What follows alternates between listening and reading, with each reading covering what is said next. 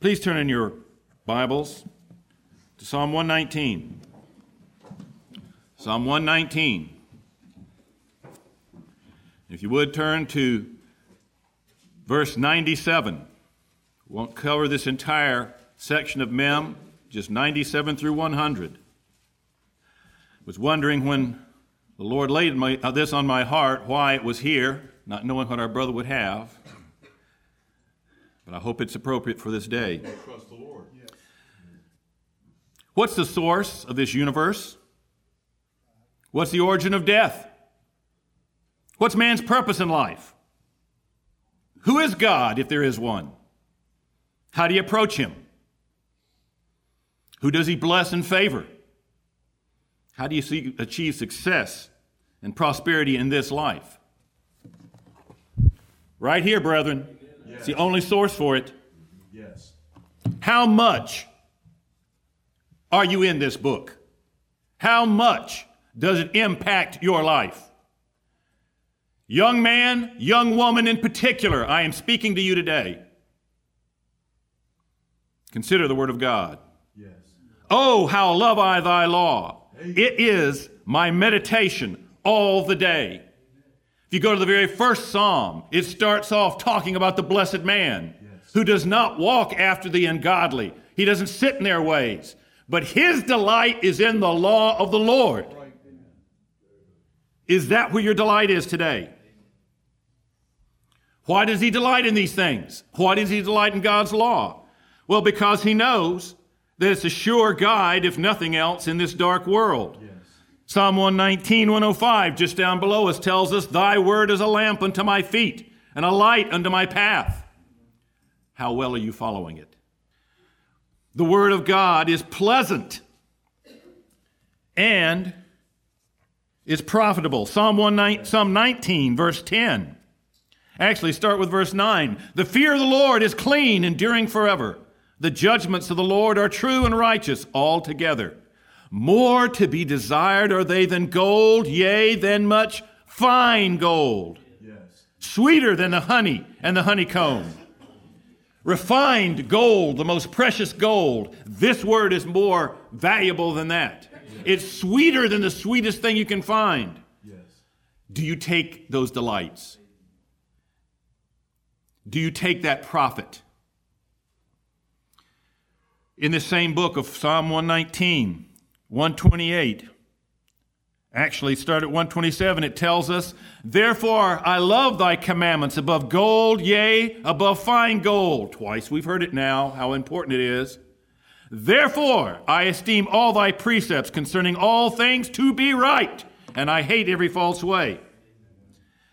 God's word is the standard to measure all truth and error. Yes, yes. How often do you use that ruler in your life? Each day that we live, do you look at all its precepts concerning all things and make sure that you are walking in that right way? Verse ninety-eight, thou through thy commandments hast made me wiser than mine enemies, for they are ever with me. Not talking about his enemies ever being with him, but the word of God. Yes. Is it always with you? Yes. Do you take the steps to read it, to study it, to memorize it, to learn its precepts so it's part of your very nature? David had good reason to know this. He was the king. What was one of the duties of the king? He had to copy out the word of God that he had. Let's go to the book of Deuteronomy, which he copied out. Look at the very beginning of Deuteronomy. Deuteronomy chapter four. Talking about the enemies of God. Deuteronomy chapter four and verse five, it tells us, behold, I have taught you statutes and judgments, even as the Lord my God commanded me, that ye should do so in the land whither ye go to possess it. God's given us the rules of conduct, of engagement in this world. Keep therefore and do them, for this is your wisdom and your understanding in the sight of the nations, which shall hear all these statutes and say, Surely this great nation is a wise and understanding people. For what nation is there so great, who hath God so nigh unto them, as the Lord our God is in all things we call upon him for? And what nation is there so great, that has statutes and judgments so righteous in all this law, which I set before you this day?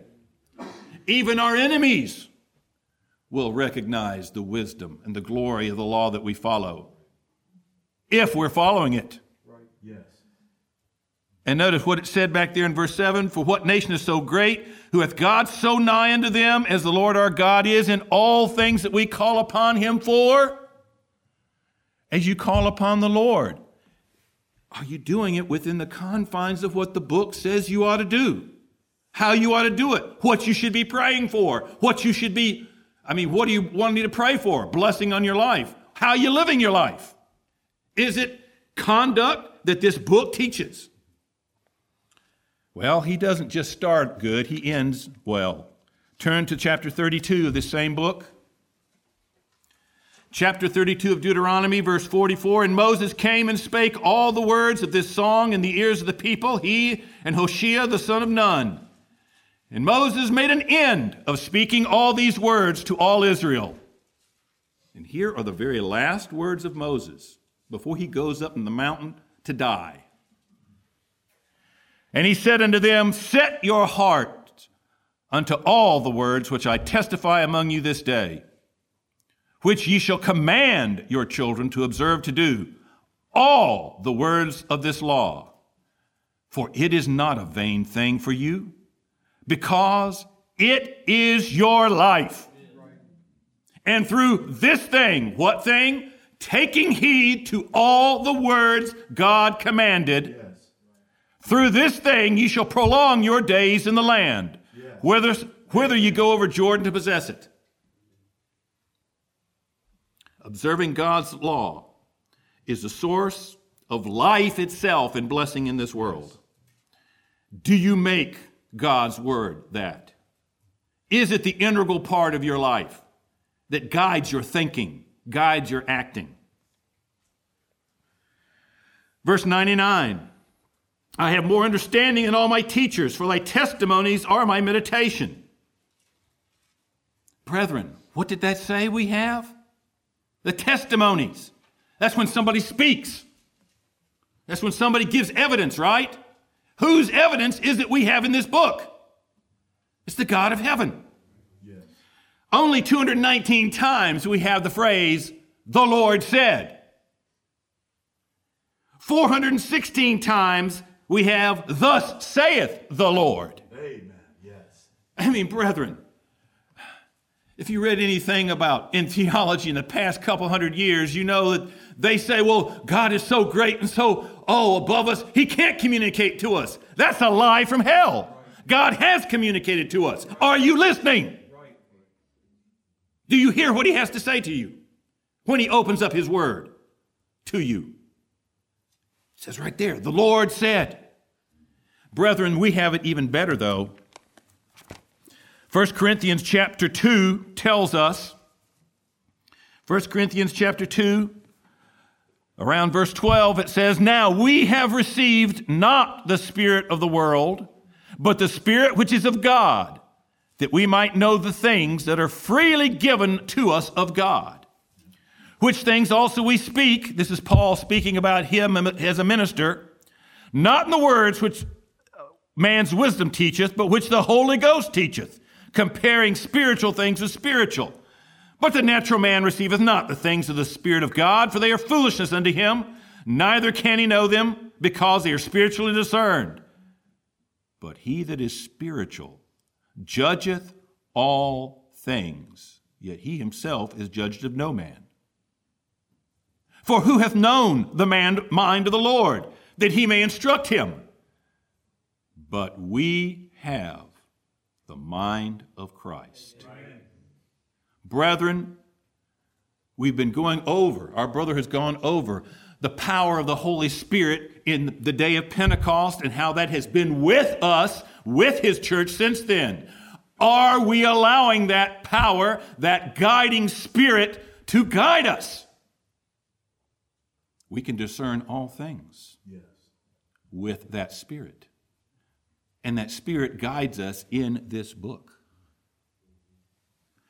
Do you realize what is the impact of the fact that you have God speaking to you directly every day in His Word? What kind of impact is that on our lives? Verse one hundred. I understand more than the ancients, because I keep thy precepts. Now, I started off by saying this, I am speaking particularly to the young men and the young women in this church. You have a great heritage to hold on to, a great heritage to grab a hold of and to run with. Think about a couple of instances of young people who did just that. There were there was one time a very great and noble man who had some problems in his life, and he called his three friends, three wise men, to come console him over it, and they were lousy at it. And all the time that these men are sitting there coming up with reasons and reasons of why he was having a hard time, there was a young man sitting there watching them. As a good young man, he kept his mouth shut because he said, hey, these are older men. They should know better. But eventually, it got to him. It got to him. Turn to Job chapter thirty-two. Job chapter thirty-two and verse six. And Elihu, the son of Barachel, the Buzite, answered and said, I am young, and ye are very old. Wherefore I was afraid, and doth not show you mine opinion. I said, days should speak, and multitude of years should teach wisdom. But there's a spirit in man, and the inspiration of the Almighty giveth them understanding. Great men are not always wise, neither do the aged understand judgment. Therefore I said, hearken unto me, I also will show you mine opinion. And he then goes and proceeds to clarify the situation greatly. And then later on, when the Lord comes in to speak and clarifies it further, when it's all said and done, he tells Job to pray for his three friends because they hadn't said what was right. But he doesn't say one thing of objection to what Elihu said. Young men, young ladies, do you know God's word well enough that you could, after a respectful period of time, set straight some foolish old men, some old men who may be men of renown and know wisdom, but they're stupid in the situation they're in? Better yet, are you correcting your own life so you don't follow their follies? How about Daniel? Daniel and his three friends. Captured, taken into the Babylonian Empire, trained by them.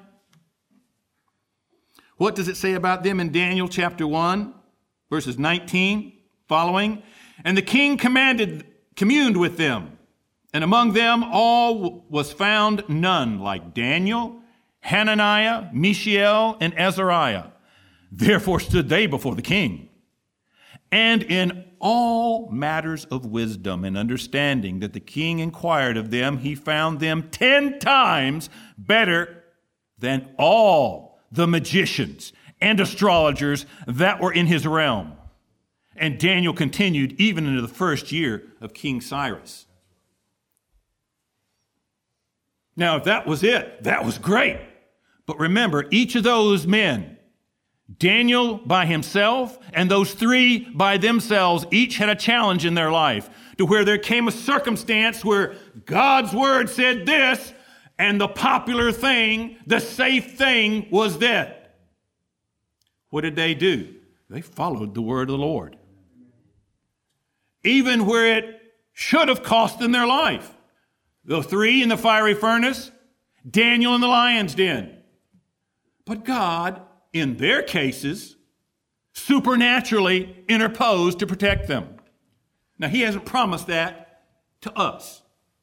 But do you have the same courage? Do you have the same certainty of the knowledge of the truth that you're willing to stand like they did? May May God help us. That's the day we're called for. We are in a, de- a, a degenerate tail end of mankind. All the sins of mankind have been, just been distilling down to where we are the dregs of the dregs. Are you going to be that shining light standing forth? Thus saith the Lord. With the way you live your life, with the choices you make in your life. May God help us to do so. Yes.